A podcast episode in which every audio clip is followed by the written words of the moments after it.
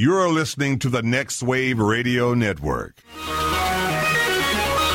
My calculations are correct. When this baby hits 88 miles per hour, you're gonna see some serious shit. So I'm excited. I never knew you were a board game fanatic. I am. I really am. I, I love board games. It's like my favorite board game is Munchkin, and I know we're trying to do something where we can incorporate board games into the show. How come in college we didn't have more booze and board game nights? Uh, because I, I I don't know because I just assumed I was the only one. This is my comic life on the Next Wave Radio Network. My name is Jeff. And I'm Sam. What are you laughing at? You. I told you I wanted to try something new with the intro for the show, and you, You- just start laughing at me. You amuse me. Well, your face amuses me. We want to thank you for tuning into this week's episode. Um, all right, Sam, let's just jump right into this. Uh, you know, first off, we used to talk about Clash of Clans a lot on this show, and then we kind of stopped talking about it. And first off, I want to say uh, if anyone plays, uh, my clan is currently recruiting new members. Is uh, just look us up on, on I'm really I don't want to say the name of my clan because my friends made it up. But uh, if, if if you're playing uh, Clash of Clans and you're looking for a clan to join, uh, you can join my clan. Uh, our clan is called No Bitch in My or No yeah No Bitch in My Blood. Uh, all mashed together. Just take the I out of bitch and uh, and you're good to go. Uh, just tell them Jeff from My Comic Life sent us, and they will accept you into the clan. Wow. My friends came up with the title. We were drunk like last like two weeks ago when we were in Galveston. Is like when we started it. We just got drunk. We're like, we're gonna leave our clan and start our own, and we just came up with that name for it. Suddenly my clan name doesn't suck anymore. All right, well, you you should join our clan. Why should I leave Darth Revan to join Uh, No Bitch in My Blood? uh, because we don't fuck around, and there's no bitch in our blood, so you know we straight gangster rolling. Just saying. You're white. I know. So, Stop. So, it's not. It's it's not. It's more than. I was trying to figure out how to incorporate skin deep somewhere in there, and I just fucked it up. Uh, but also is uh, I saw this new game in the App Store on uh, my tablet. Uh, it's uh, Star Wars Commander, and it is exactly like Clash of Clans, but you are in the Star Wars universe. You're on Tatooine, and you can either join the uh, Rebels or the Empire, and it's exactly the same game function as Clash of Clans. It's actually kind of fun. I mean, if you enjoy Clash of Clans, you I think you might enjoy this. It just released. It's only on iOS devices right now. They still have a lot of kinks to work out, but uh, so far Like it's copyright law? yeah, dude. Like, like my whole thing is like, you might, if if you if you're into Clash of Clans and really like Star Wars, you might want to play it now because chances are it's gonna get shut down because I mean, holy shit, is just it's exactly like clans. Like you go to upgrade a building and it takes you like 30, 45 minutes and you get gold and like I think they call it like iron or something and it's just it's just exactly like clans but star wars theme. And you actually have like star wars vehicles which is kind of fun. So uh, just throwing that out there for all you star wars fans. For you firefly fans uh, you might have heard last year they announced that they are working on a firefly video game. Uh, it's going to be an online uh, game. It's called Firefly Online, and this is like a um, it's it's a social. I don't want to say social media is uh, Fox uh, Digital Entertainment described it as multi-user social multi-user social online role-playing game. And Jewel Staite is gonna the engineer from Yes, Firefly. she she is voicing herself in the game, which is so God, like I'm just looking at the article and they have a picture of her from Firefly. She's just mm, she's was, was that the one that you had a crush on out of out of all those crew oh members? yeah oh yeah didn't you Mine was a kind of a tie between Inara and Summer Glau. really Yeah. summer really I find Summer Glau to be very attractive. uh, I mean to each their own I mean I'm not gonna I mean okay but like I just I sh- Kaylee ah she is hot as shit in my eyes and oh no, Kaylee Kaylee was cute, definitely cute. I mean, she was she had like this innocence about her, and then like when the, when it would come up and she would talk about her sexuality, she was so comfortable and so aggressive with it, and like that just like makes her even hotter in my book, you know. But that's just me. Now, the one thing that's confusing me is it sounds like in this Firefly Online game, you are not playing as the crew of uh, of The Firefly. of the Firefly Or Serenity. Serenity, yeah, is you are manning your own ship and you have to recruit your own crew, and then you go up against other online players, and all I can really tell is it's taking place in the Firefly universe, but I'm still having a hard time uh, figuring out how it's how you're relating back to the actual Firefly crew. Well, can I can my ship be a Firefly class ship? I'm I'm guessing. I, I I don't know. Is you know is uh I started reading the article and then I just started staring at her picture. That made me sound really creepy, and I regret saying that now. Yeah, Thanks for creeping on good old Kaylee there. Kaylee Frye. She's so cool. Oh, yeah. I, I think I think she'd dig it. I think she would. Uh, so anyway, so for you uh, Firefly fans out there, you have that to look forward to. Uh, one last thing on that before we move on, they did delay the game. I think it was supposed to come out this December, and they have now delayed it to a spring 2015 release. And oh, I'm sorry, it's coming out for iOS and um, PC, and then later on on Android. Android always gets you know the the later releases. Like for instance, that uh, the Star Wars Commander game I was just talking about is that's only on iOS and uh, it's coming out later for Android. I wonder. I guess Apple Apple must have like some sort of agreement with people to where they're like, you know, you release it with us first and then move on to the uh, next, I guess, platforms or uh, uh, OS uh, devices.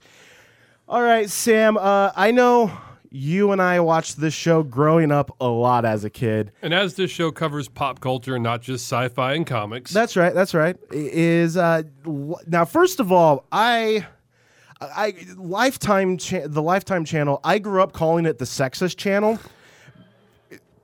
Yeah, we're gonna get into Doctor Who later, Sam. All right, just just stop. sorry, I was I was so excited about Doctor Who, man. Right, right, right. Well, we're gonna a little teaser. We're gonna get into that later in the show. Oh, you Um, called it the sexist woman channel? Well, no, well, no, not the sexist woman, just the sexist channel. Because when I learned what sexism was, my mom and my sister were always watching these made-for-TV movies on Lifetime channel, and I, I, I developed, I, or I didn't develop. You and I, I called it two different things. I noticed that like like I would sit down and like I would watch these movies, these made for TV movies with my mom and sister on Lifetime, and I noticed like you know the the, the, the dude's always the bad guy. Like I understand this Yeah, is this is to- TV for for women.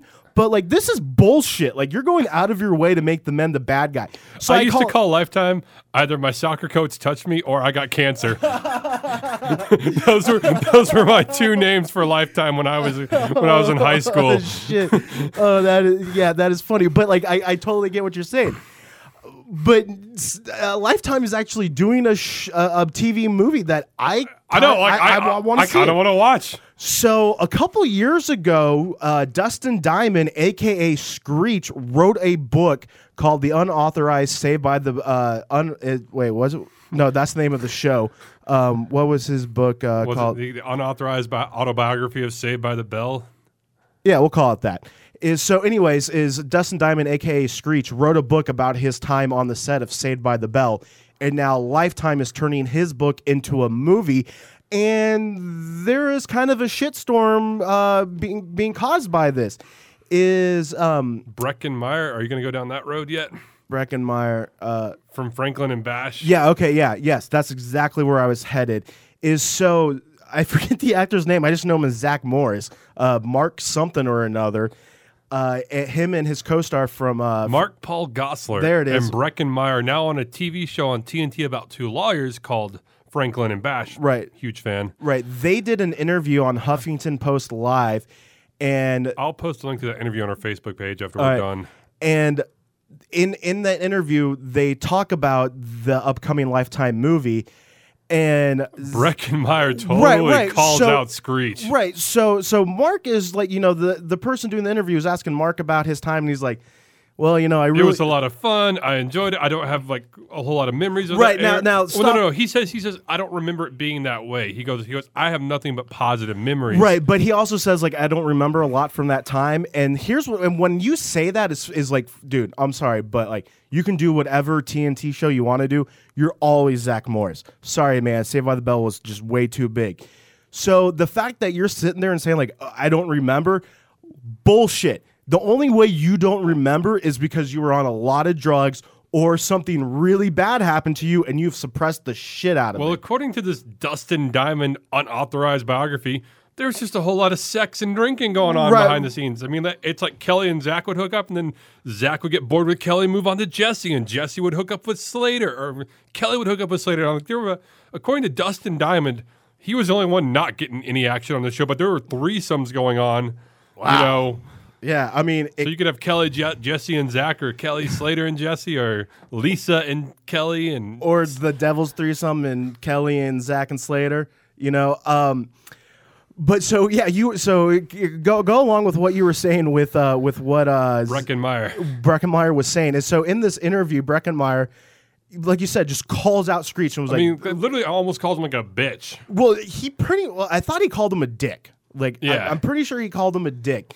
And he first of all is he says, you know, is Breckin Meyer's like, yeah, you know, uh, I heard Mark, uh, uh, what's his last name? Mark Paul Gosselaar. So uh, Breckin Meyer and says like him and Gosselaar had talk have talked a lot about being on the set. Uh, because they were both child actors and so have shared a lot of stories. Yeah, Breckin Meyer from Clueless, of course. Right. And so, you know, so he was saying like that they had talked and there were no bad there's no there's no bad blood between anyone from the set and that uh, Dustin Diamond's uh, book is full of shit. And then he goes on to attack him, you know, uh, He even attacks his manhood at one well, point. right, because if you remember, uh, I, it was when you and I were in college, so somewhere between 2004 and 2009, let's call it 2007, somewhere around there, you know, Dustin Diamond was trying to make it as a comedian, and then he was. Uh, He was on that VH1 Celebrity Fit Camp. Right, and he had also done Fox's Celebrity Boxing, where he fought um, I forget someone from uh, Welcome Back, uh, Kotter, uh, the Screech version from that show. Mr. Kate. Right. And so so during that time, he was trying to make it as a comedian. It wasn't really working out, and he was doing these uh, celebrity reality shows. And then, he- you know, this was also around the same time as the Kim Kardashian porn tape, and all these celebrities have these porn tapes accidentally releasing. So Dustin Diamond released a sex tape. right. And then, and in this interview, um, what's his name? Breckin Meyer. Breckenmeyer calls out Diamond and was like, that is not Screech. That is an imposter. there is no way Screech is packing that in his pants. And I and like I have not seen the sex tape. Um, so I can't speak if it actually is him or not, or if it looks like him. I haven't seen it. But here's what I do think is I think if if he's if in if in his book, if it's true that everyone was back there doing drugs and you know and doing uh, and having like crazy sex, if you were packing that because like you got when he was playing Screech, like he was 17, like he he was older than the other guys. Uh, he just looked younger. So if you were packing that that log in your pants, I have a hard time believing that you're being around fucking a young uh, uh, Kelly. Tiffany, Tiffany Amber Thiessen. Right, I wasn't even attempt to say her last name. I have a hard time believing that like you don't get like fucked up one night and then just like whip it out and just be like, all right, everyone's having sex. Like you know, like look at what you could be having. You know, is I'm I think, sorry. I think maybe he was just as ever the asshole as he was on the set, as he as he is, you know, or as he appears to be on reality shows, and yeah, maybe nobody wanted anything to, to, to do with I, him, you I, know. I think uh, that sounds like the most or realistic. that, or he played the pity card too hard of I'm just the outcast nerd that nobody wants, and Yeah. people are like, well, listen, we've tried being friends with you. Of course, we're not going to let you all the way into the inside circle. Be glad right. that we're friends with you, you know, but don't. Right. Or maybe he tried to copy the other people too much. I don't know, man, but I just I don't know. To me, he seems. I kind of agree with Breckin Meyer. He seems like he's kind of a bitch, and he's whining a lot, and he's looking Yeah. make a buck. I, I can definitely see that too. Is Actually, I think he had a Yelp or uh, a Kickstarter going to save his house because he was right, that right, bankrupt and right, broke. right, right. That is how broke he was. Is Sorry, that not a Yelp. But what am I saying? Uh, Kickstarter. Well, but I think it was before like Kickstarter was big. Like he was doing this thing of um of uh like raising money for um uh like selling T-shirts and shit. yeah, but I mean, how sad is that? That you have to. I mean, that's that's essentially being being the guy on the on the street corner asking for money, but you did it online. right, right. I, I agree with you on that. And also, you know, it kind of shows that like, dude, you just kind of like blew all your fucking money. Uh, so um, kind of sucks for you. If you want to watch uh, the uh, Saved by the Bell, Bell, movie. yeah, the unauthorized Saved by the Bell movie on this Lifetime, weekend. it's uh, September first. So, and uh, I guess check your local listings what I I might tune in just for the heck of it. If I had cable, I would. Is like I still have like another month, and then my apartment complex is forcing me to get cable. So, you know, I will. I I. I, I will not be watching it, uh, but I I would I wouldn't mind checking it out. I, I really wouldn't mind checking it out. Speaking of shows from our past, Sam, you, you you remember you remember this little ditty? I'm just a bill. Yes, I'm only a Yeah, bill. and Yeah, good- I remember what that we watched this in reruns because it was even before our time. That is true. That is true. Is I should not be claiming it as ours. God, listen to that mono. Oh, rock and roll. All right, so Schoolhouse Rock, which, like Sam said, is a show that we grew up watching. They used to show it to us in school, right, because like it was a great talking te- about government and Right, it- vocabulary. right conjunction function. What's your? Conjunction junction. What's Whatever. your function? it doesn't help you with speech impediments. All right. And yes, the bill on Capitol Hill talking about how you get a bill through the house and Right. So, anyways, AMC is now planning to celebrate the show in a uh, made-for-TV documentary, going behind the scenes and talking about the show. And I think that's really great. Like, I what what I'm really hoping for is I'm really hoping that this is essentially a jumping-off point to a, a reboot of the series you know, because you you look and uh, uh, Reading Rainbow is making a comeback, and I hope that they try to do something like that with Schoolhouse Rock, or maybe do what Reading Rainbow did before it started coming back as a show, and that is you know uh, do a, an interactive app that you can get on your tablet or smartphone. I just think it's really cool that they're coming back and revisiting this and going back and seeing the impact that it had because it really it really had an impact on on us growing up and you know and listening to uh, the there's something about like when you're when you're doing education educational shit and then you add a like a it to a song is it makes you retain it so much more because it's yeah, catchy. we, we I mean, show prep. You and I were like conjunction junction. What's your function? Wow, this is why I don't sing. yeah, it's, But it's- oh it's wow, yeah, we were we were we were singing along to that, and I'm just a bill sitting on Capitol Hill, and we were humming the tunes back and forth. I know, it, it I know. actually sticks with you. It really does. And I think there needs to be another program like that because, you know, like I've seen some of the shows that my nephews watch, like uh, Yo Gabba Gabba, and I can't remember if the, any of the other ones because Yo Gabba Gabba is the one that sticks out in my head. And, like, you know, they incorporate music and all that, but I just, I don't think it's as, like, as educational is like I think I think you know they also are well they're trying to educate but also focusing on entertainment. Schoolhouse Rock had a great blend of the two. Of you're learning something and then you are also um, you're also entertained by it. And I think I think they they blended that perfectly. And I hope I hope this is just you know they'll get a really positive reaction from the um, from the documentary that's coming out on oh shit I just closed the article. Uh, On AMC, no no ABC ABC, yes, well, of course, because ABC was the first company to air those. yes and if you if you would just vamp for like two seconds never mind screw you I'm just a bill is uh thi- sitting on Capitol Hill. this uh this documentary for Schoolhouse Rock is airing Sunday September seventh uh six central seven p.m. And I'm hoping that time. they'll ratify me. all right Sam No more singing. We and let's move on to like a much darker subject. This I'm not even going to try to do a, a segue. You walk down the right back alley in Schoolhouse Rocks, and you're gonna find yourself in Sin, City. So, Sin City 2 was released la- uh, last week, I'm so sad. and like It it's not flopped. doing good. It is it didn't even crack the top five. no. In fact, it came in at number eight for the weekend with only making 6.5 million. Where were you people who loved the first movie? Uh, they grew up. They're 10 years older. They're you know The only reason I didn't go see it is because I'm flat fucking broke right now.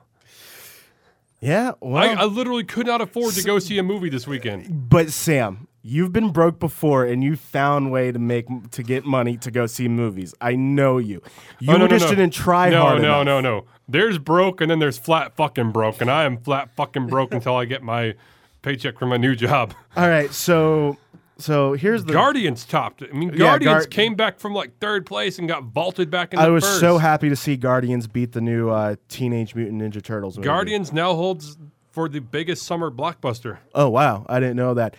So to give you a little idea, is this weekend Sin City Two made six point five million.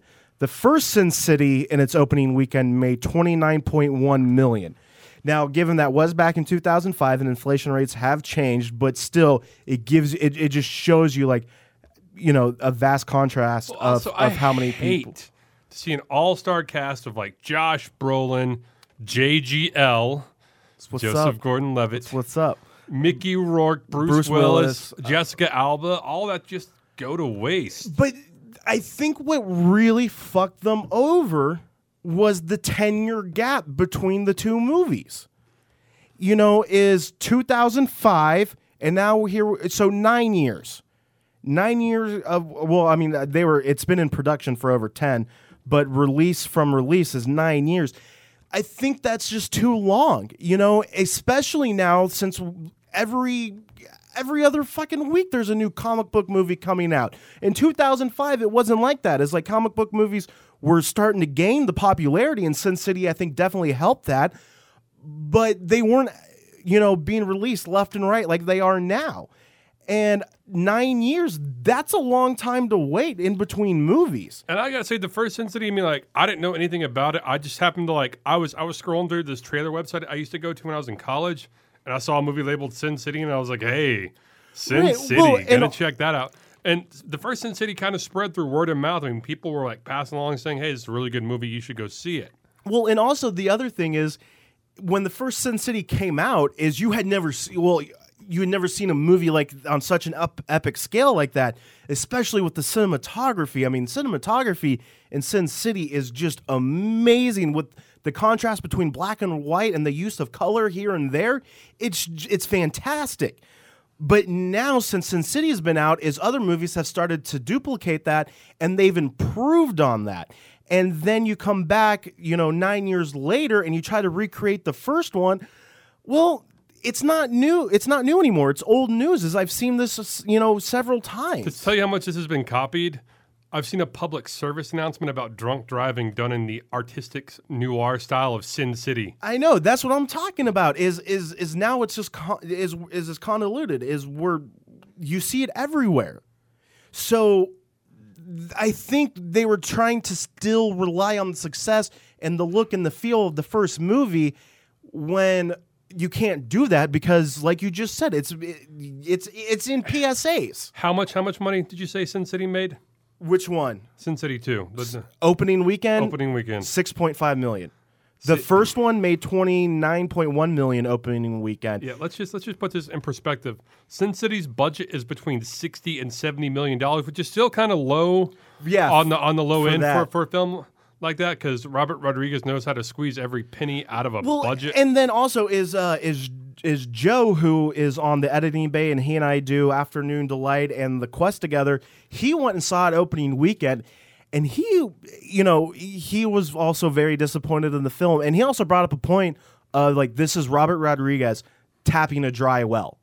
Is it's this, it, you know, and I kind of see what he's saying is Robert Rodriguez, a lot of his films have the same feeling and have the same tone and the same beats.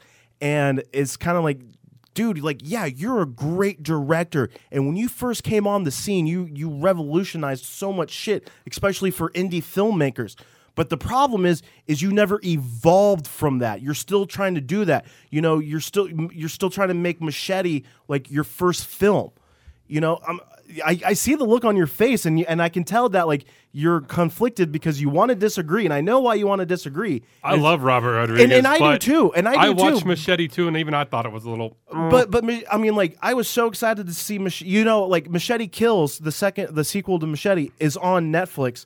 I watched it. I st- I started it and I turned it off and I and it's still on my queue, but like I really He don't have still a driving. makes awesome movies. I mean, like that underrated Grindhouse bit he did with uh, Tarantino. I loved the planet. I love Planet Terror. Yeah, Planet Terror was definitely the stronger film between Death Proof and Planet Terror. Planet Terror was way And better. I like the first Sin City, and I have no problem with his El Mariachi trilogy. I thought all three of them were really good movies. Right, but but here's the thing though: is you look at his El Mariachi trilogy; those were his first ones. That's what I mean. Is he set the standard there, and then evolved a little bit. He kind but then with but Spy now Kids, he, he started experimenting a little bit. right. But also, it's like with a movie like Spy Kids, is I think that's more of him just being like, I want to check. You may Like, not know this, but he directed The Faculty, No, no, I did know that.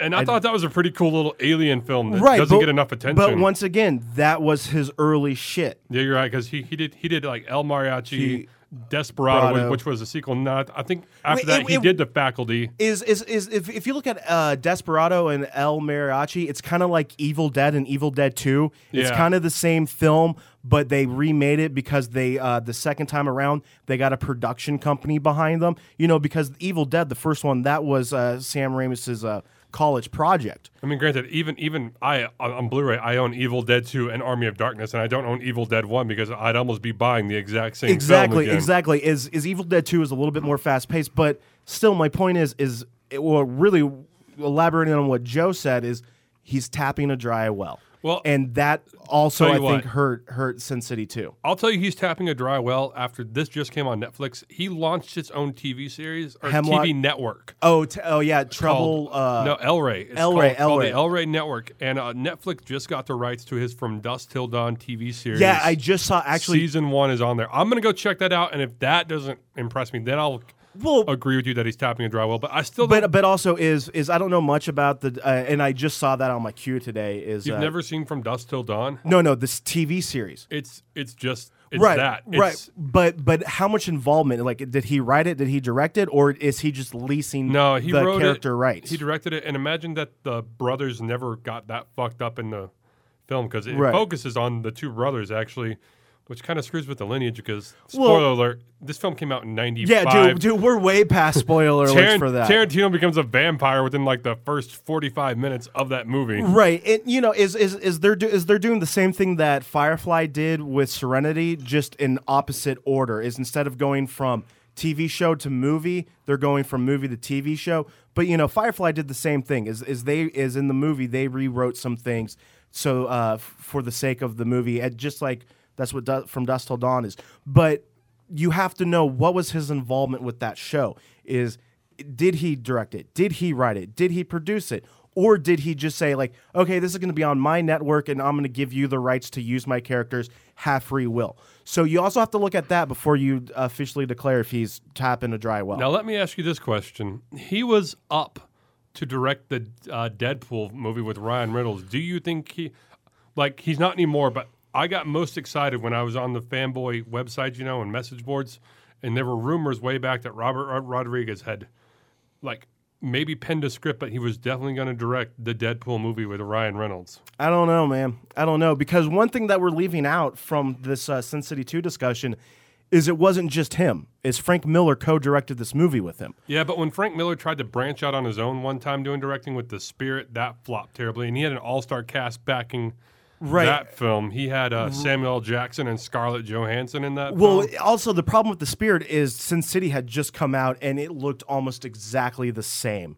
yeah. You know, is is Well, also the reason Sin City's bombing hurts me is just because like I went out and I and like I read all the graphic novels like, Oh, after did you really? afterwards, and man, he does some amazing work in those graphic novels. So it kind of sucks to see. Yeah, he does. Well, and also is from my understanding is is Frank Miller also has the stories that he's written that aren't part of the graphic novel yeah. series. These were these and, were kind and, of original standalone and stories. yeah, and that's what the movies are kind of continuations of the Sin City stories that aren't included in the graphic novels.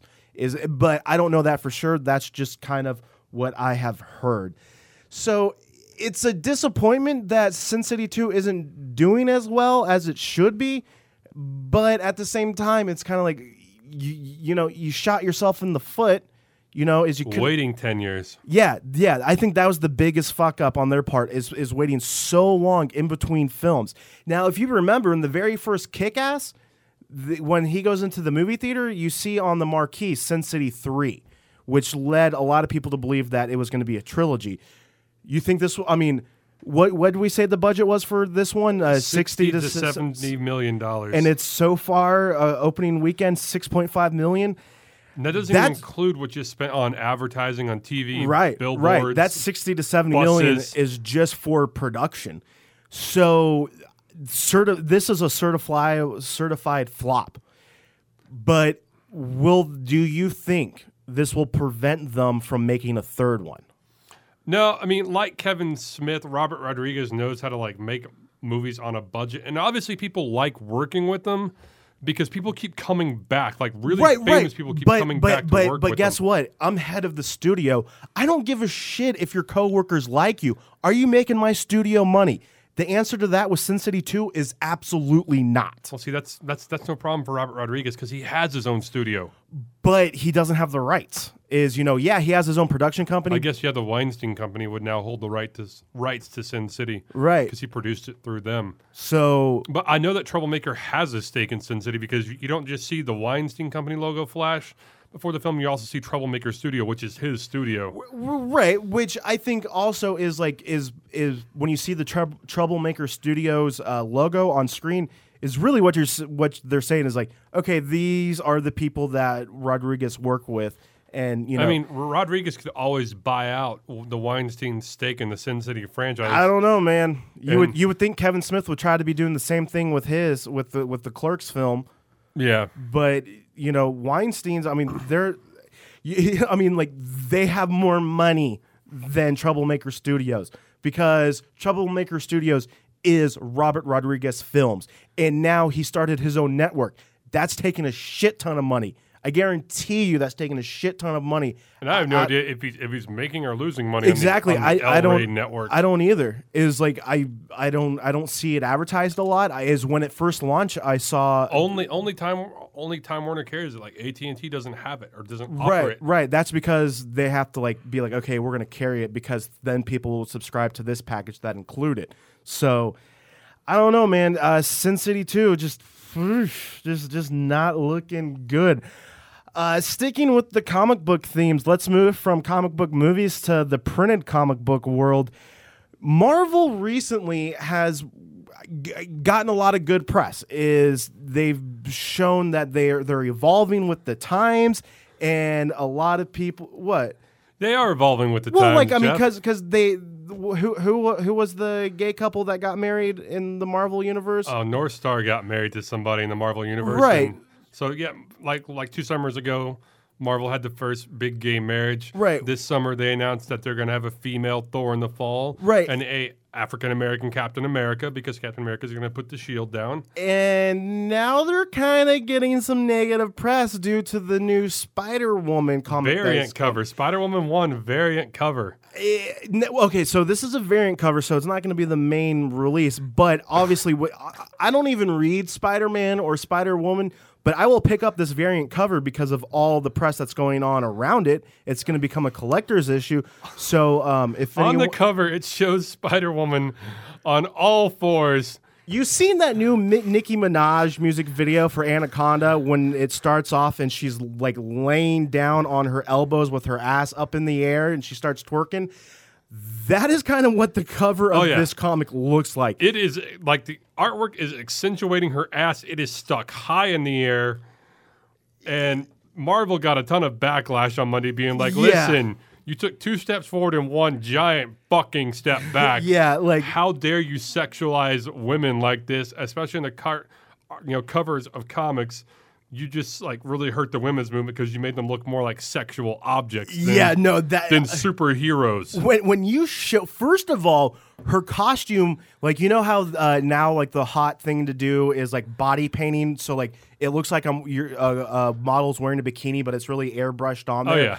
that's what her costume looks like. Yeah, like. no, it is skin tight. It, I can- mean, it it looks like it is like if she was a real person, like it was painted on her because it's yeah, skin tight, and then just the position she's in, and like, dude, they drew that ass big. Like, wow, like what the fuck were they thinking? Now, once again, it is a variant cover, so Variant or not, this is still an overly the- the- sexualized woman on the right, cover of this very comic book. surprising that Marvel was like, okay, we'll run with this one. You know, like yes, this will be this is approved for a variant. Like very interesting that they went with this. I can't I can't believe it. Um who know like it hasn't it hasn't been released yet though, has it? Uh, not quite, but it is coming out. So w- what I'm getting at is there still time to yank it from uh, from the shelves and not even let it hit the hit the newsstands? Here he goes. I got this off a Huffington Post. Uh, Marvel did not respond to the Huffington's Post request to a comment, but Tom Brev- Brev- Brevoort, wow, I don't know. the senior vice president president of publishing for Marvel Comics said, "I think that people who are upset about the cover have a point, at least in how the image relates to them." By that same token, Milo Manara has been working as a cartoonist since 1969, and what he does hasn't materially changed in all that time. It's also a Manara piece, one less sexualized one, at least to my eye. Maybe others feel different, but given that the character is covered head to toe and is crouched like in like Spider-Man in a pose, it's far less expletive to me than other Manara pieces I have seen. Because um, yes, Spider-Man has struck the same pose several times where it's ass in the air, leaning Right. forward, but he looks a little bit more like he's ready to spring into battle. Yeah, yeah. Now, granted, this gives me some insight. If the artist has been drawing this type of stuff since the 1960s, women were very highly sexualized back in This the is 1960s true, this in is true. comics. It's And- only recently that women have become less sexualized in comics. So, I mean, from the artist's perspective, that's kind of what he grew up drawing. Well, and also and I'm not, and I'm not defending this cover by no, any means. no, no, no, no. Uh, but also, and let's also not forget uh, Stan Lee's uh, Stripperella with uh, Pamela, Pamela Anderson. Anderson. You know, is luckily that died off really quickly. But you know, this is this isn't the first time that uh, Marvel's kind of played around with women's sexuality. It'll it'll be interesting to see what happens. But you know, I definitely got to say is is I I, I want a copy. Is this is going to be a definitely I think a collector's item. Well, when we go to uh, Duncanville Bookstore next, Next week. next week, yeah, We are going next week, right? Yes. Because oh yeah, I forgot. That reminded me, dude. Uh, I'll, I'll save it for after new releases for oh shit I forgot. But uh, yeah, so we get so uh, Brian, if you're listening and this comes out, save us a copy. Thank you. All right. Sticking with the comics, uh, the world now knows what the most expensive comic in the world is, and it's no surprise that it is Action Comics number one, aka the first appearance of Superman. This past week, Action Comics number one, the highest grade uh, known copy of this, uh, 9.0, almost a 10. almost a 10, 9.0, sold on eBay for a whopping $3.2 million. This is part of the reason. I mean, this isn't the whole reason, but this is a good chunk of the reason why I'm collecting comic books. What? That's, uh, sorry, I take that back. That is not a good chunk of the reason why I collect comic books. It is a small part of the reason why I collect Yeah, comics. no. I collect comics because they're fun and I enjoy the Right, stories like- and the artwork. But I mean, a part of me thinks, hey, that Spider Woman variant that I'm going to go pick up next Wednesday at Duncanville Bookstore. Thank you, Brian, for holding it back for me.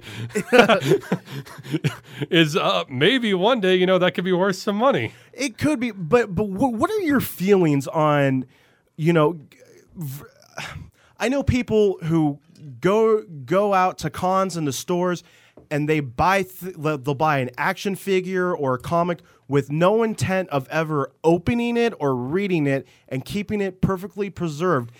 And I mean, I understand it. I get I get the theory behind it, but at the same time, and this might be my inner child, but at the same time, I'm just thinking like this action figure was made to be played with. This comic book was made to be read. Like why like I- Oh, no, trust me.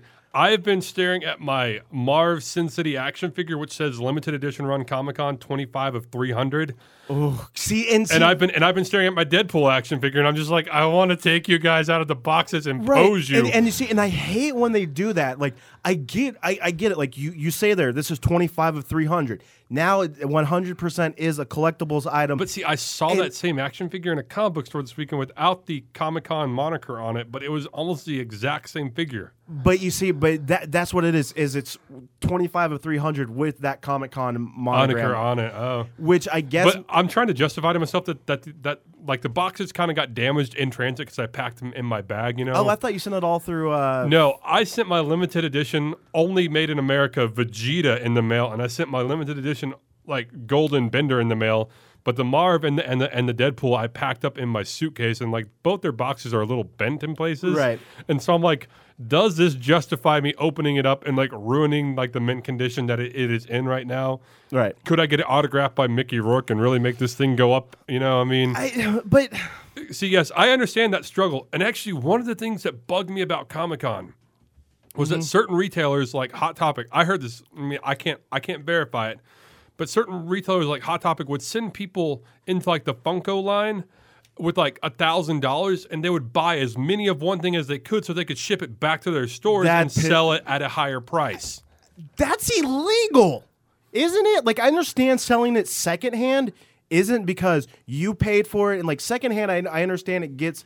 Like it- I said, this this, gets this wasn't ever verified, but I heard rumors all over the con That of like pisses me off retailers like so going to much. booths and buying out like entire sections of things. That dude, that's why like uh is I was listening to an episode of uh, Nerd Poker, uh, which is hosted by Brian Posehn and Gerry Duggan, the writers of of Deadpool, and they were talking about their experience at the most recent Comic Con. And they were just like, "It's bullshit. I fucking hate going there now." It's like essentially they they were like, we went there because Marvel was like, you guys got to go there and sign autographs. And then as soon as they were like, okay, you guys don't need to be here anymore, they jetted and left. And that's why like a lot of vendors are leaving is because of shit like this. And also because you have like shitty NBC shows that go there to advertise.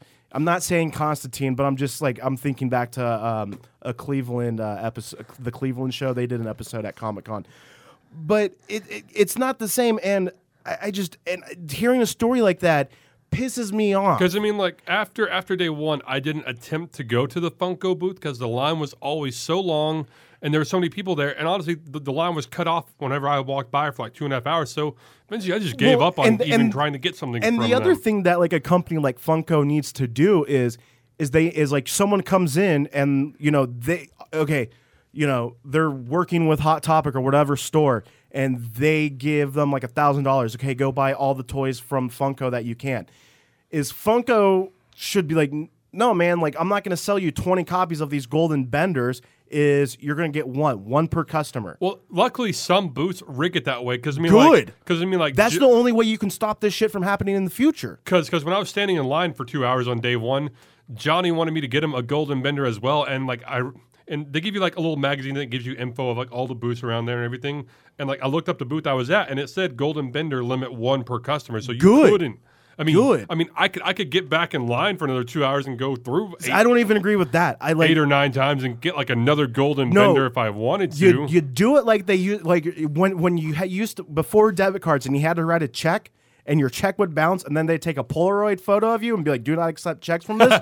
That's what they should do. Here's your golden bender photo. Do not sell another golden bender to this guy. Yeah. like you know, it sucks that that's where we are. Well, also because certain booths like like they're like okay, we have a five thousand product run of like let's say Superman posed in his Action Comics number one form of him punching up that card. We have a five thousand run of this statue, so we're gonna sell three hundred on day one, like four hundred on day two, and like two hundred on day. You know, like certain boosts will only sell a certain amount each day and stagger it out over three days it's just or it's, four days. You know. it's just you know these are toys these are comic books they're meant to be played with they're meant to be read now i'm guilty i'll admit i'm guilty is like I, I i'll pick up an issue of a comic i read it once then i put it in a plastic sleeve and then i put it on the shelf I, yeah i'll go back and reread it but like you know i still want to preserve it and and help it maintain you know its niceness and But sometimes comic book companies make you buy two copies.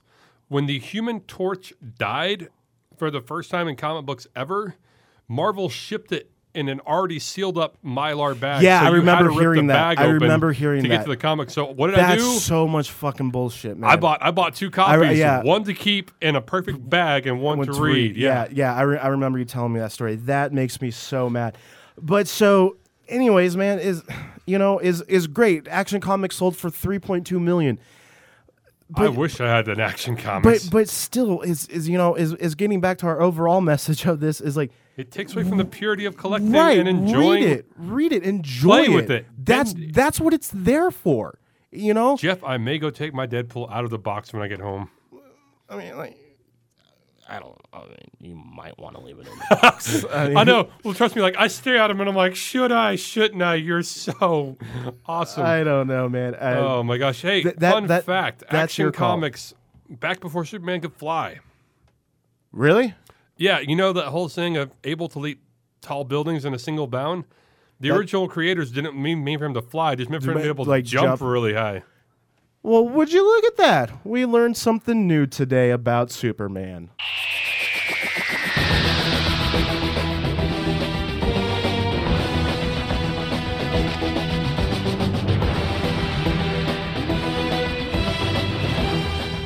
All right. This past weekend. Jeff, in my eyes, officially earned his nerd card Ooh, or geek card. really? Yes. So, okay. I know in recent episodes I said I was really behind on Doctor Who.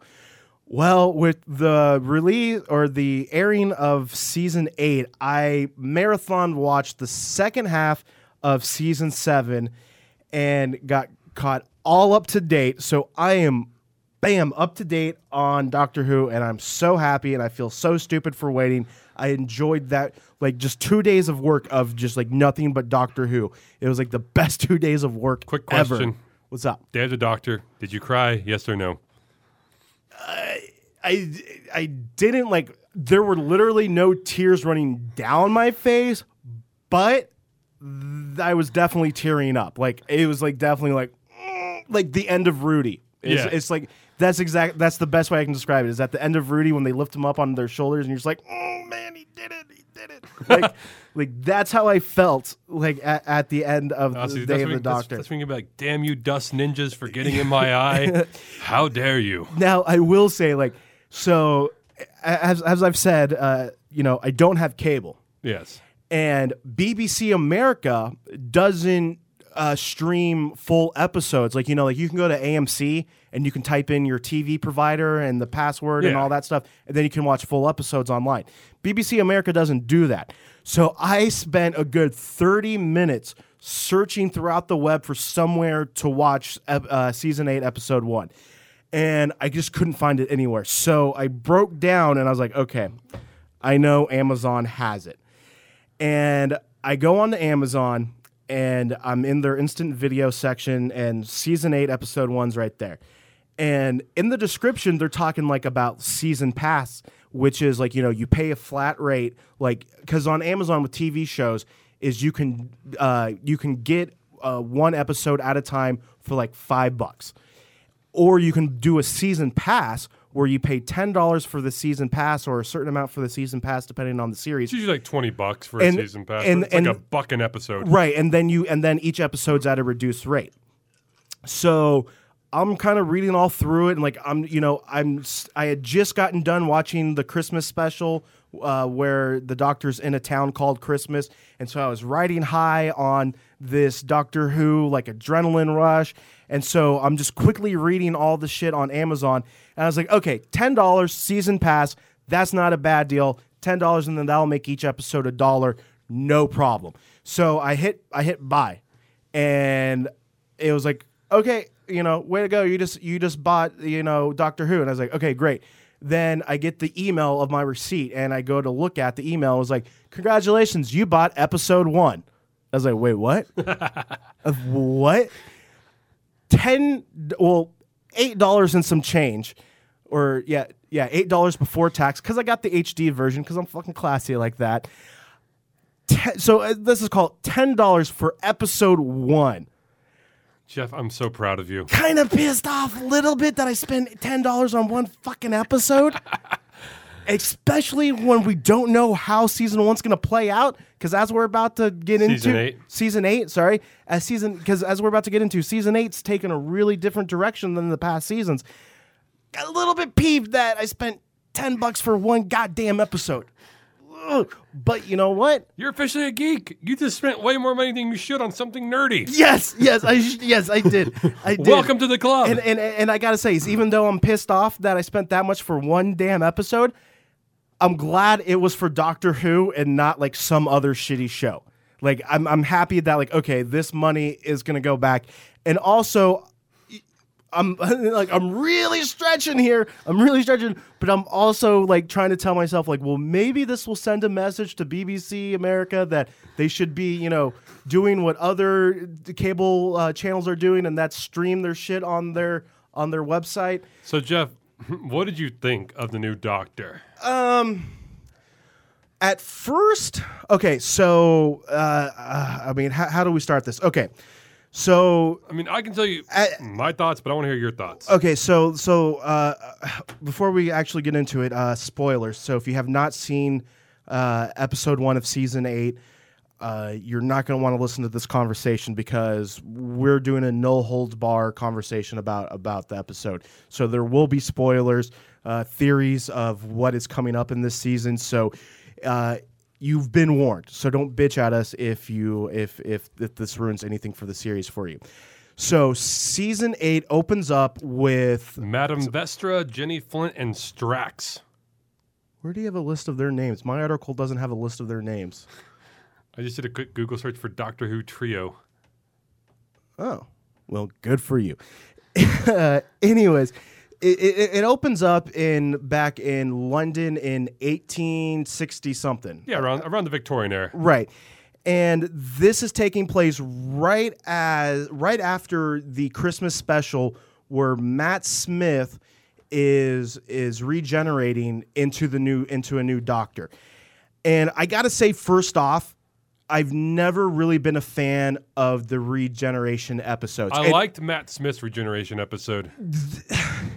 It was so first of all like i love david tennant as the doctor and i was just like i'm feeling when when matt smith took over as the doctor is i'm feeling the exact same way i w- then as i am now which is like i was i loved tennant as the doctor and i, and I didn't want to see another doctor. And then matt smith took over and now i love matt smith as the doctor and i don't want to see another doctor.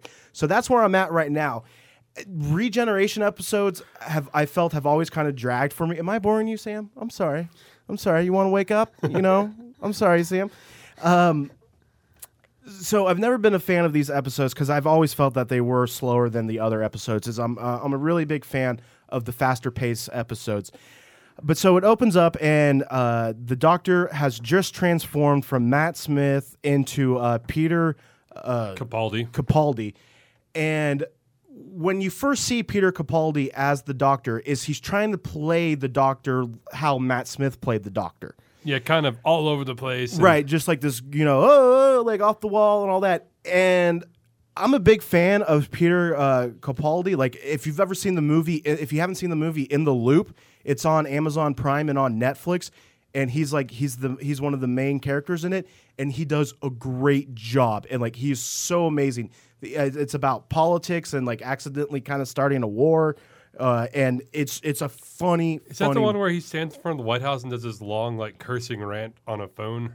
Yeah, like uses the word cunt so much in that movie, which I, over in England, I guess like that's like us saying like you know damn or whatever. Like they use that word so much, and he uses that word so much in that movie, and but like he was really angry and intense in that movie, and then seeing him come and and the first time you see him as the Doctor, he's trying to play this Matt Smith Doctor. I didn't really dig it. I didn't really dig it. Now it didn't last long uh, we're kind of jumping around here, but you can definitely tell that season eight is going to be a very, very dark season. See, for me, it started out like I felt the episode was slow and, Yes. and, and discombobulated. But then, like toward the end of the episode, I realized the Doctor was a little discombobulated after being Right. after being transformed. And uh, you're right; he he kind of does try to copy some of the energy of Matt Smith because at one point he jumps around talking to Madame Vastra, and then he jumps right over to Strax, and then he jumps right over to Jenny. And, and and now, given that was at the very beginning of the episode when he had just uh, uh, regenerated, you know, and then and then But the episode started picking up pace like about midway through, and it got faster It- and it did, faster. it did, it really after did. after the T Rex died, which by the way, that's the big point, is that somehow somewhere a the a Tyrannosaurus Rex swallowed the TARDIS while Peter Capaldi was in his regeneration form. Right, right. And uh, a T Rex comes flying into the into the Thames River. and then spits out the TARDIS, and out pops Peter Capaldi Yeah. with his new, com- well, with his with, With- Clara. Uh huh. oh God! First of all, is is is right here? I guess would be a good time. Uh, they're changing the the doctor. He's not English. Yeah, he's Scottish. He's and, Scottish and, now. and and he even kind of makes a joke. He goes, "I'm I'm Scottish. Scottish. I can I can complain now." Yeah. And, and in that scene when he discovers that he's Scottish, and in fact in this article I'm looking at is like there's a meme of him just like throwing up his hands like I'm Scottish, like it's so funny.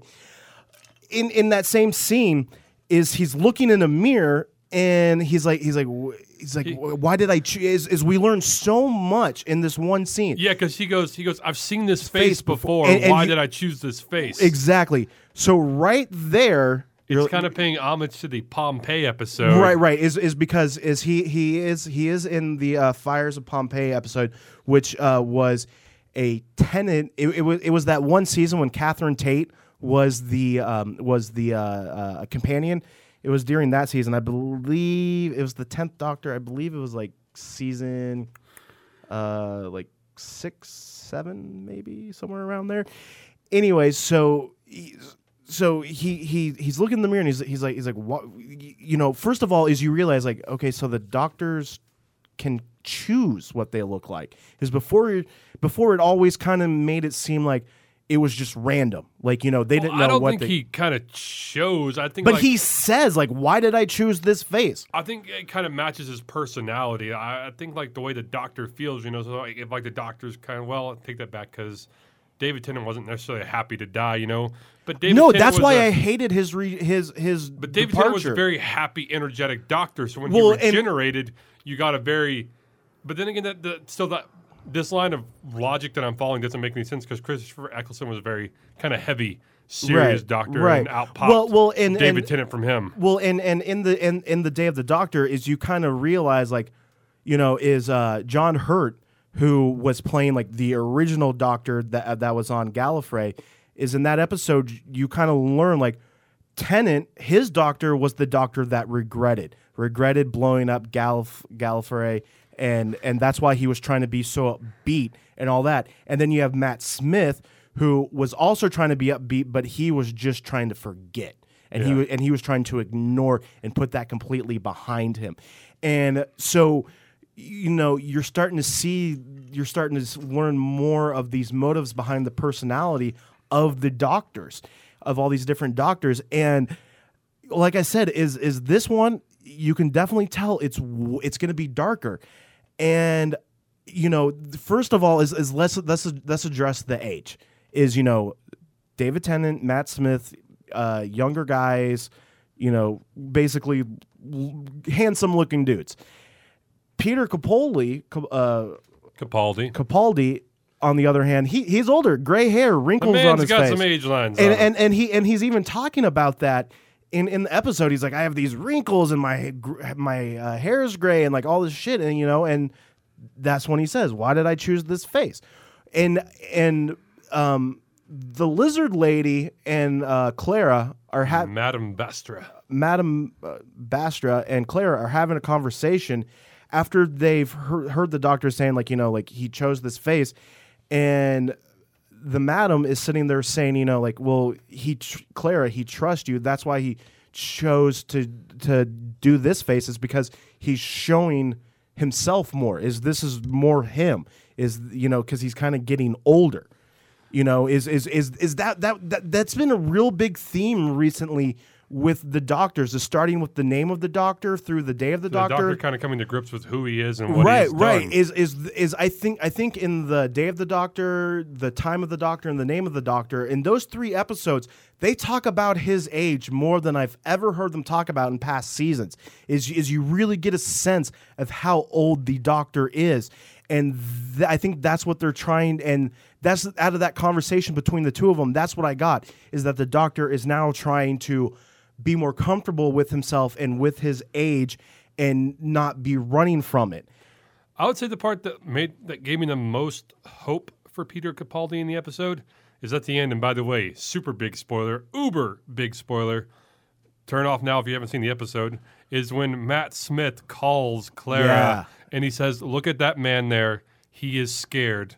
Help him. Right. And you see kind of Peter Capaldi, and, he, and he's kind of sitting there, and he's kind of looking. He looks a little sad and Right. a little haggard looking, and you realize that yes, Claire does need to be there for him to comfort him because yes, this is a whole new experience for And- him, and he's terrified of it. And it really pisses me off that they have written it like that. And then, like, before this episode even aired, we're hearing rumors that she's done. That pisses me off because they're building that like she could be the ultimate companion. You know, She's the- got six months to make the doctor feel at ease before she goes. exactly, and I don't like that. I don't like that because because with the because with this then new you could get a whole new like I like a really awesome rose or a, really awesome like next like Amelia Pond, you know. all right. Now you're speaking better. Oh, we're not getting into this debate. no, we're not. The other thing that I was reading this on the Huffington Post, and I thought it was really true, or you know, I, I thought it was a good point, and that is in in this in this episode one, Clara kind of represents the audience. Is we have this new doctor, and and she even says at one point, "I don't trust you." Right. Well, and but but really, what what they're doing is is they're testing. Is there? It's as Clara is being tested with her loyalty to the doctor, and we as the audience are being tested with our loyalty to the doctor. Can you handle an older doctor? and a much darker uh, uh, doctor because also at the end of the episode there is a big kind of mystery. Is is if you know anything about Doctor Who is you know one his biggest thing is is is you you don't kill. Is you respect all life. Oh yeah, and at the end of the episode, you know, I'm not going to go into great too much detail, but at the end of the episode, you're kind of left questioning like there was a death. Was it because the doctor killed this character or was it because this character killed themselves? By the way, can't wait to see River's song "Duke It Out" with the new lady. Right. And so after this character is either e- either kills themselves or is ki- or is murdered, essentially, I mean that's what it is. If if the doctor did kill him, it, it's murder. I- I- and He wakes up in this garden, and this woman and she's like, "Welcome to paradise." who is not River Song says, "I hope my boyfriend didn't shove you out of the TARDIS." And you sit there and you have a "what the fuck" look on your face because you're like, "Wait a minute, the only person the Doctor is hitched to is River Song. So who is this?" And and Oh, and Marilyn Monroe. well, I didn't know that one. I was thinking Queen Elizabeth the Oh, and Queen Elizabeth the First. yeah, Yeah, sorry. There's this Matt Smith Christmas episode that I've never saw before that I saw, where he ends up accidentally marrying marrying Marilyn Monroe. Oh, I haven't seen that one. Wow. Yeah, Wait, but- really? That's a Christmas? Yeah, Huh. it all it all ties in. Trust me. Oh, yeah. No, that was like, was that the one like when he comes to America? No, Oh, okay. I thought it was around there. Okay, but sorry, yeah. So, on. but so I mean, yeah, and so this robot who got either pushed out of the TARDIS or jumped out of the TARDIS and was impaled wakes up in this paradise-looking garden and says. And the woman says, "Yeah, I hope my boyfriend." And you're like, "Wait a minute, who the hell are you?" And uh, but also this this links back to a previous part in the episode where both Clara and the doctor read this advertisement for the Impossible Girl in the paper, and they realize neither one of them placed that ad at the end. But they say, "Who's this mysterious woman or person who did this? Who's Right. trying to keep us together?" you is you're led to believe is if, if this is going back to the first the first actual episode not the christmas special but the first episode after that where clara is introduced as the companion with matt smith where she gets sucked into the internet is you know is at, at, the end of of uh, of the of, of the episode one of season eight is you're led to believe that you know it, it, oh wait wait hold on. In that episode where you first see Clara as the companion and she calls the doctor's box in the bells of uh, of Saint John is the doctor asks like how did you get this number? And she says the woman at the computer store gave me the number said it was customer service. And then at the end of Deep Breath season 8 episode 1 um, you're led to believe you know the doctor and Clara find out that neither one of them placed the ad in the newspaper. You're kind of led to believe that it is the same woman that gave Clara the uh, the number to call the doctor for help with the internet. So there is a woman out there that is trying to make sure that the doctor and Clara stay together. And that's kind of I think kind of what the storyline of of the first half of season 8 is going to be. The other great thing about about this is is you know as we were just we were just talking about how did the doctor push this character out of a balloon and kill him or did the character jump is this is also r- really showing that the doctor's morals in this new season are going to be ambiguous Well, it also kind of shows that he's not afraid to kill to protect humanity. but we don't know if he's killed or Yeah, not well, it, it We leads you to believe that he may not be afraid to kill to protect right humanity. right which you know i i you know it it's going to be an interesting season Could you handle a doctor who killed? Because or did he kind of cross the whole line that Batman, Superman, and uh, and other heroes like this cannot cross? I I don't know because you know last week we were talking about that new Batman issue where we think like Batman finally might pick up a gun. Yeah, Is I, when you have a character like Batman or the Doctor or Superman who vows like not to kill, there's always a breaking point. well, no, but his name is the Doctor for crying out loud. Right, he and- chose a Yeah, and yeah, yeah, But then again, the John Hurt's Doctor killed a lot of people right, but had no problem okay, killing but people. but but what we learned in the Day of the Doctor is John Hurt as the Doctor on Gallifrey kills all those people, and then because he he destroyed Gallifrey, killing all the Time Lords and all the Daleks, is you learn like that's why he chose the name Doctor so he wouldn't kill again because a doctor is someone that helps people, and you learn that only after this m- bad thing that he did is the reason why he chose the name the Doctor. So I personally, I wouldn't give a shit. I mean, doctor wants to start dropping people, that's fine. The problem with that is, is that can create lazy writing. Is because before the doctor had to be clever and had to find ways and uh, to How to talk- use words. how to, exactly how to use words to get himself out of certain situations. If the doctor starts killing people, then it just turns into an action show of like, all right, we're gonna run into this motherfucker and we're just gonna mow down everyone and then call it a day. And that's not what the doctor is about. Sorry, I just pictured the Doctor as Rambo. Yeah, that's that's like kind of what I was picturing big in my ass like head. submachine guns are going pop pop pop. yeah, pop, just pop. like turns his sonic screwdriver into like you know this mass uh, weapon. So a doctor that kills, it can go two ways. Yeah, it can create lazy story writing, you know, but also is it can create some great character development because he has had this code of not killing for so long, and now he's conflicted.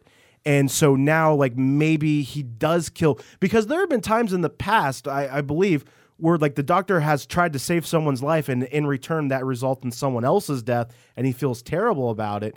But he hasn't come out and been like, you know, like Sarah Connor, bam, you know, he hasn't done shit like that. So if he starts going like that, is it will be interesting to see how they approach it. You know, it it makes me worrisome, but at the same time, I wouldn't say like no, don't do that. I would say like if you're gonna do it, do it carefully, tread lightly, you know, and and and and don't let it spiral out of control. You know, I his still main weapon should be his words and be his logic. his wit. Exactly. That's the, you know because that's what the doctor is. So I I, I I don't know really how to answer or like say like if I would like a doctor that kills. What about you? Uh, I agree, I agree with you. Doctors should rely on words and wit before violence. Above all, if you want to bring, if you want somebody to come back in there and start kicking ass and killing people, bring back River Song, bring back Jack She- Jack Harkness. Uh, Those people. I, could- I don't could- I could don't kill. know I don't know if Jack Harkness will be back. No, And- and- he's got a pretty successful stint on Arrow. Yeah. now. Well, and also I think this far into the storyline, I think he's starting to evolve. In uh, spoiler here, uh, starting to evolve into To the Face of Boe. Yeah. Uh, but I, de- I, I'm, I'm, I am like ninety nine point nine nine percent sure River Songs will be back in this. Oh, season. yeah. Is uh is is I'm is I'm willing to bet the almost bet the farm on that. But I'm excited for Peter Capaldi. First episode, Yeah. a little wibbly wobbly. Yeah. But uh, I. But getting I his think- grounds- I think it's going to be good. I, I th- I think we'll need to see episodes two and three before finally making a final judgment. Oh yeah. but I don't want to spend ten dollars on each goddamn episode. So we'll see how uh, how this is gonna play out with uh, with me watching the episodes. Hopefully, I'll get cable in enough time and, and be able to catch a Doctor Who marathon one day and just save money.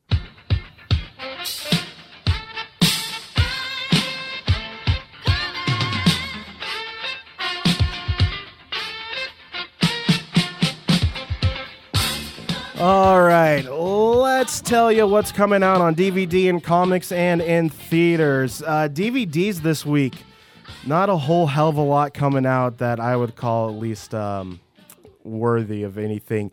First up, uh, Legends of Oz Dorothy's uh, Return is out. This is a uh, CGI movie about Dorothy returning to Oz. This takes place after you know she the original film. The she returns home. You know the lion gets his courage. Uh, Tin Man gets his heart, and Scarecrow gets his brains. This is takes place after that, and they return to Oz to I guess help save it. And they introduce new characters. It's not uh, looking so good. Also coming out on DVD. Jesus. Adam Sandler and Drew Barrymore team up again for goddamn rom com, and uh, Are uh, you saying they should have stopped with the wedding singer? no, I'm saying yes. I forgot about the Wedding Singer because that was a good movie. I was thinking Fifty First Dates. Uh, the uh, Adam Sandler, Drew Barrymore blended is out on DVD. This is where. Um, uh, Drew Barrymore and Adam Sandler, they're both single parents and they go on a blind date and then somehow they end up on a family vacation together with all their kids and love ensues. Once again, not that good, at least from what I've looking at it. Now, this one sounds really interesting. Uh, this final one that's coming out on DVD tomorrow or today, if you're listening to this on Tuesday uh, this movie called The Double. This stars Jesse Eisenberg and Jesse Eisenberg. He plays a he plays dual characters. He plays one character called James Simon, and then another character called Simon James. If you ever saw the Zach Galifianakis film uh, Vision, Visioneers, yeah, Visioneers, is it has that kind of feel to it, like with the set pieces is so essentially Jesse Eisenberg plays this one character named James Simon who works at his office and is a timid guy, keeps to himself, you know, just doesn't really do much. And then he plays this other character, Simon James, who comes to work at his same place and except for is the exact opposite of James. So, you know, Simon is outgoing and is great with the ladies and then uh, Simon and James get to get like you know you know James is sitting there like he stole my face and like he's the same guy and no one else sees it because everyone likes Simon better. It's uh, it's labeled as a comedy. I'm imagining this is going to be a very dark comedy, but still looks really good and is rating really high on uh, Rotten Tomatoes. So those are the uh, and then this movie called uh, I think it's Bella. Yeah, Bella, an inspiring true story of uh, of Dido Elizabeth Bella, the illegitimate mixed race daughter of someone famous from history. I don't know. I didn't really look into that one. I was just trying to throw that in for more content at the last minute, and I probably shouldn't have. Sam, uh, what's coming out uh, in comic books? All right, Marvel, we got one month left until Wolverine is dead. No more. Gone. Shuffled loose his immortal coil. Okay, is I've, I've been seeing this advertised so much in Marvel comics. Big deal. I mean, it is a huge deal. Like, but is this going to be like su- the death of Superman? Probably not. That's a, I mean, that's Superman was like the first like really big significant death of a superhero. But didn't he come back? yeah, he came back later in his really awesome story arc. Wh- And that's what I'm saying. Is so is this going to be like Wolverine's dead, No. and then like two or three months later, guess what? Marvel needs the revenue, so more Wolverine comics. Wolverine 12 is a double size series finale. Looks like Sabretooth is ready for his final showdown, which is pretty good that to pick Sabretooth for it to happen with because it's a, a strange, crazy, psychotic brother. Mm-hmm. Sabretooth is ready for his final showdown with Logan. He sure picked a meaningful venue. Didn't we just see a fight in a shopping mall that seriously scared Logan? Oh, right. That's whole messing with Wolverine thing. So it's going to be Sabretooth, Wolverine. Wolverine's got one month to go. His greatest, deadliest foe to be like if the Joker killed Batman. You know, this is it. End all, be all, winner takes all. Well, you know how it's gonna end. Maybe Sabretooth's finally going to get the idea that maybe if you punch Wolverine enough, it's not going to work. You have to cut off his head and sever his brainstem, although that doesn't work for Deadpool, No. who gets beheaded all the time. Well, Deadpool's regeneration uh, factor is, Is faster. Derived from Logan's, but definitely better. yeah, yeah. So one month, folks, until James Howlett, if you, for all you hardcore fans out there, or Logan, as most of you know him as, dies. All right. Next up, we have Original Sin Thor, the 10th Realm. Thanks to the events of Original Sin, the deepest secret of the nine realms is revealed a 10th realm. Thor and Loki embark on a quest to discover this strange new world, and the sister Thor never knew he had Angela or Angela. This has got to be setting up for the female Thor. Oh, yeah, probably, probably Angela's And, uh, probably going to take the hammer. and, and you know Thor is another one that I don't read, and so I had no idea that Thor and Loki like were able to come to an agreement and now are like buddying up. But can Loki be trusted? Oh well, there you go. Shit. And will brother and sister murder each other before the truth comes out? Honestly, this sounds like a soap opera. it does, it does. We've discovered the tenth realm, and you And- have a hidden sister. and from what you just read, it sounds like Thor and Sister Thor are going to be fighting each other, because they don't know their brother and Eh, sister right? yet. And and then they're going to be like, "Oh shit, we're related." Okay, and then Loki's gonna be like, "Oh man, like I'm just do, you, adopted." do you think the Marvel writers were sitting around the room one day just watching Days of Our Lives, scribbling as fast as they can, going, "This is great shit. Yeah. we can we can use this in comic That books." that's exactly is. One of them got sick and stayed home and just like watched daytime television on a marathon. All right, moving over to the DC Comics side, we have Batman Beyond Universe number 13. And the reason this one caught my eye is because, Jeff, when we were eight or nine, there was a little animated film starring Kevin Conroy called, came out that was called Batman Mask of the Phantasm. Did you ever watch that? Uh uh It was the live, oh, well, it wasn't live, it was the like straight hit theaters Batman the Animated Series movie that came out to accompany like the TV series that Kevin Conroy did. I still didn't watch it. Oh, gosh. All right. Well, start of a brand new storyline and answers to the big questions of what really happened between Bruce Wayne and Terry McGinnis start to be revealed, plus the Phantasm returns. The Phantasm in the movie was a really dark villain who could almost match Batman blow for blow, really beat the shit out of him at some point. Also, I'm kind of curious about the Bruce Wayne and Terry McGinnis storyline because in the Beyond universe, it is Terry McGinnis who takes over for Batman, who has, like, in his 70s, walks on a cane and has ailing heart problems. So, if there's something causing strife in their relationship that causes Terry to break away from Bruce and become his own Batman, I would be very curious to find out what those problems were. And also, who's taking up the mantle of the Phantasm? Because in the movie, it was Bruce's ex fiancee, who was the daughter of a mob boss who got killed by the Joker.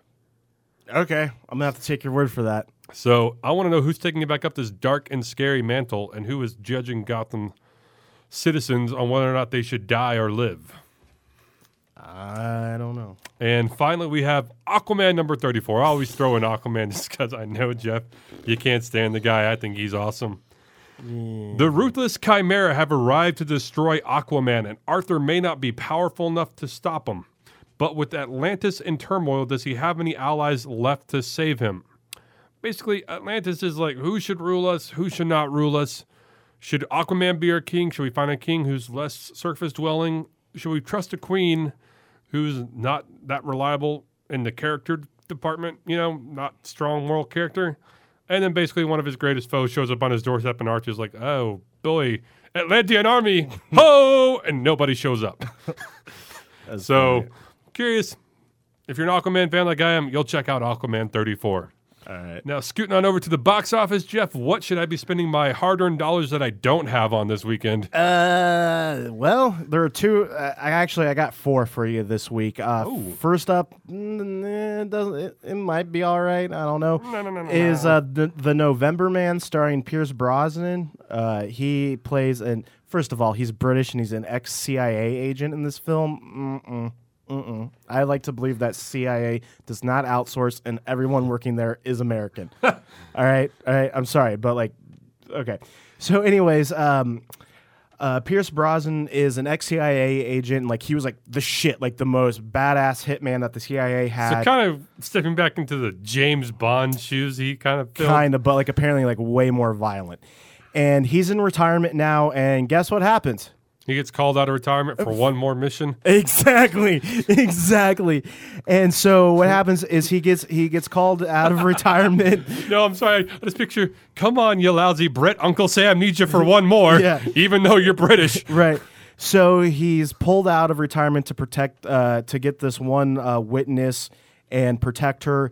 And as you, as you find out is like the reason why they called him out of uh, to protect this woman is so they could make him this target because they're painting the woman that he's protecting as like you know like she needs to be eliminated and he's protecting her. So his best protege is on the case to kill uh, kill him and they duke it out and it's just kind of like you know as uh, action movie. I don't know man it doesn't look that good. Uh, also coming out this week is i'm actually happy uh, that this is an r-rated one because you see a lot of horror movies that look good and then you're like oh it's pg-13 this title cracks me up, and I don't know why.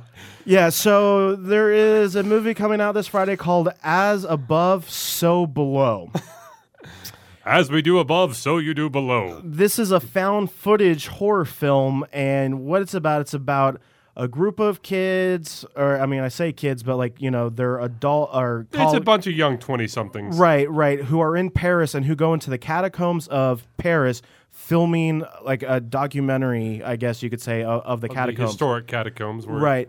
And so once they get deep inside the catacombs, the catacombs has a supernatural power that digs deep inside the every person and then starts playing out their deepest fears and their deepest regrets. And so it's a psychological horror thriller. It, I mean, it, it looks kind of interesting. Um, you know, if you're into that type of stuff, it- you, you might dig it. But I also think you might be able to skip it. It's not even reviewed. All right, now here, this one, it, I, I watched the I, I watched the trailer two or three times, and I wa- and I read the review two or three times, and I still have no idea what the fuck is going on in this movie. But it looks amazing. It's called The Congress, and it stars uh, Robin Wright and Harvey Keitel.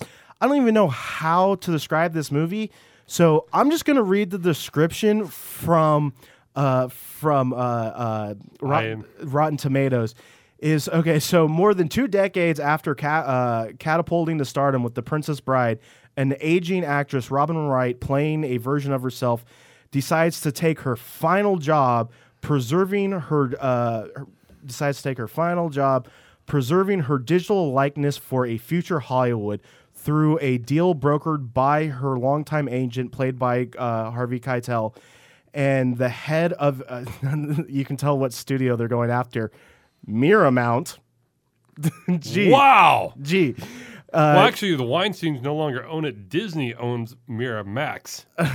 i was going with paramount Oh, Paramount. is- so it might be a cross between paramount and, and miramax uh, but so uh, Car- harvey keitel her longtime manager heads a deal with miramount studios uh, that will completely control her digital likeness and her alias and will star in any film they want with no restrictions. In return, she receives uh, healthy compensation so she can care for her ailing son, and her digitalized character will stay forever young. 20 years later, under the creative vision of the studio's head animator, played by Jon Hamm, Wright's digital double rises to immortal stardom. With her contract expiring, she is invited to take part in the quote Congress convention as she makes her comeback straight into the world of future fantasy cinema. This film is being done by Drafthouse, which is obviously Alamo Drafthouse, if you know the theaters. This is their film. It's a cross between live action and animated storylines. The preview looks amazing. I am not doing it justice, but it looks amazing, and I would, I from looking at the preview, I would recommend it finally, uh, this one I think is going to be a limited release. It is a foreign film, but it looks amazing. Is the name of the film is Starred Up. I'm not even going to uh, you know, Jack O'Connell is the big character, is the big actor in this. He's a British actor, and this is an all. It looks like an all British cast. What it is is Jack the the, act, the what do you What a ripoff! what? This is a ripoff of a boy named Sue. You sure? No, it, it has a lot of the same elements of that song. Okay. Well, it's written by a prison uh, therapist, uh, and it's kind of based on a true story. Is so. Well, shit. What so, do I know? So, uh, uh, 19 year old Eric is sent to prison, and because he's ultra violent, so he moves from. Um, from what what what what are the youth prisons, uh, detention centers, uh, Juvie. juvie. There it is. He's sent from juvie to adult prison because he's so violent, and there he meets his estranged dad. Like you know, and he just he's getting in a shit ton of fights, and he's making enemies with both the prison guards and fellow inmates. And he doesn't know if his dad's there to actually help him or if his dad's there to actually hurt him it's this film is written by an actual uh, prison therapist. And the reason why it's called starred up is because this guy this this uh, eric this 19 year old kid named eric in the film is just like on a rampage of like beating the shit out of everyone. And then he's uh, he uh, is approached by a, um, a, psych- a psychotherapist who runs an anger management group for the prison. And now he's between gang he's torn between gang politics and prison corruption and a glimmer of you know a better life so he has this struggle of like do i continue to be this badass and like you know basically rule this prison with my violence or do i start going down the the the uh, the path of righteousness it looks amazing. It looks. I mean, watch this. I'm gonna post this trailer to our Facebook page and watch it. It, it looks so fucking good. And I think it's going to be a limited release because, like I said, it is a foreign film. So most likely you're going to have to go to your in- local independent theater to see it. But I would, I, I, just based off of, I'm not doing the movie justice with my little uh, summary of it, but read read a summary of it, watch the trailer, and you, I think you'll be on board with it too. That's all that I got for coming out in theaters this week. Sam, I know I, I got something for Oh Shit I Forgot. Do you have anything? Uh, this is not a no shit I forgot, just a little fun thing. If uh, if you like me, you're a big Simpsons fan, Jeff. I know you are. Right. FF, FXX is currently running a 12 day consecutive marathon of The Simpsons, back to back Yeah, to they back need to back. they need to do something like nonstop, just one episode after another. Well, FF, FXX is right in the middle. Well, it's hard to say. FXX right in the middle of the 552 episode marathon.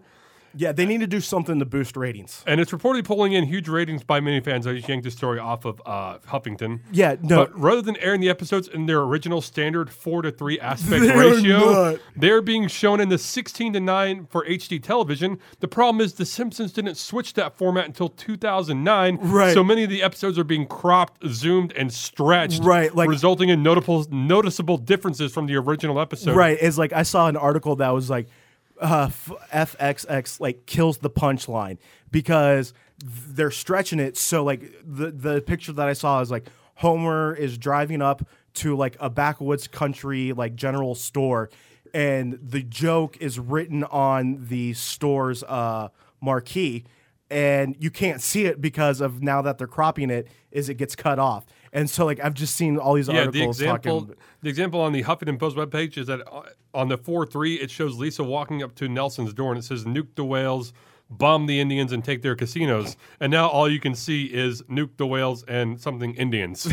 Wow, yeah, yeah. So for all you people out there, no, you're not that stoned. It really is. There's something wrong with your TV. Uh, for my oh shit I forgot is Sam. I just want to kind of call you out. Is you did something really cool for me. Is uh, you know we haven't been able to go comic book shopping recently, and uh, you know you you were. You, you were mentioning that you were uh, you and some friends were out one week and they wanted to go to a comic book shop. And so you tagged along with them, and and you were in there and you saw uh, you saw some Deadpool issues that I was missing. And and you, you picked them up for me. And so now I uh, you know I dr- I stopped at uh, Deadpool 30 on the original Sin story arc. And now I have 31 and 32 thanks to you. Buddy, I just you know I knew it. It's, uh, it means a lot to me, man. It's, was, it was a very nice thing to do. I heard and, you. and, I heard you talking, man. I heard you. and now I have something to read. I So- listen to you now. If I could only like listen to my girlfriends like I listen to you, I wouldn't be single. Oh, your girlfriend? oh, oh, I'm sorry. girlfriends. If I, had thought- listened, I thought you were playing like, yeah, I got so many like, No. on board. No. Oh, okay, but it, meant a lot and totally unexpected. And, and uh, thank I you like for that. I like I like to give gifts to my friends. thank you for that. no problem, man. Uh, don't expect anything in return. I don't. You've already you've already trust me. You, you've already given me a tremendous gift that I have yet to ever fully pay you back for. Yeah. I'm gonna start charging interest on that too. All right, Sam. Let's go ahead and end this before we run it into the ground. All right. well, ditch And we just ran it into the ground. ditch the herd, be a nerd. Stay strong out there, my friends.